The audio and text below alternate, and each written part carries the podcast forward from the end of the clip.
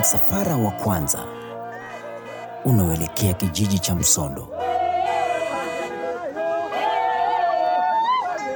Kelele na vilio,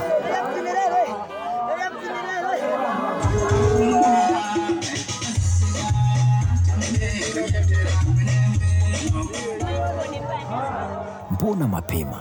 Roslina, msichana mrembo, anarudi nyumbani akiwa ndani ya jeneza juu ya gari. Yaani alitoka kwa furaha kijijini, leo anarudi akiwa haongei wala haoni anapopelekwa, ni kama hajui kwao. Aliagwa kwa furaha, leo anapokelewa kwa majonzi na machozi.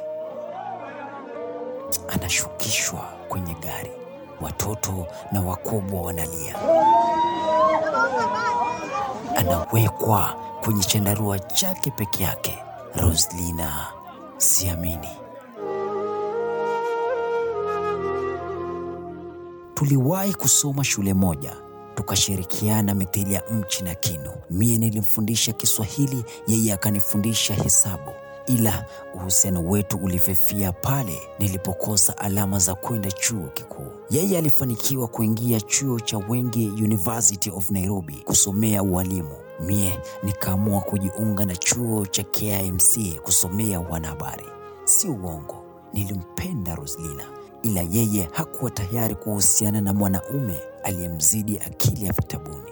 Siamini, naumia sana kuiona picha ya Roslina juu ya jeneza. Ati mwisho wa siku urembo huo unaishia ardhini, futi sita chini ya mchanga. Japo hakunipenda, nachukia kufahamu kuwa ndani ya jeneza amevishwa vazi la bibi harusi kabla ya kuiona harusi yake ya ndoa. Mchumba wake aliyemuua alitoweka, hajapatikana. Ila ninamsihi mahali popote alipo afahamu kuwa damu ya Roslina inamuwinda mahali popote alipo, na nasema kwamba alaaniwe aliyemtendea unyama Roslina.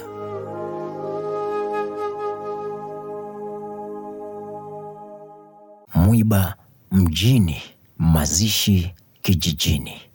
Huu mwiba uliomdunga Roslina mjini ni upi? Mbona ulimdunga? Kifo chake kilisababishwa na nini? Ni kipi chanzo cha kifo chake? Je, wazazi wake, rafiki zake aliyowacha pale kijijini wanasemaje? Usikose sehemu ya pili, episode 2 katika simulizi hii. Jina langu ni Levis Jilani.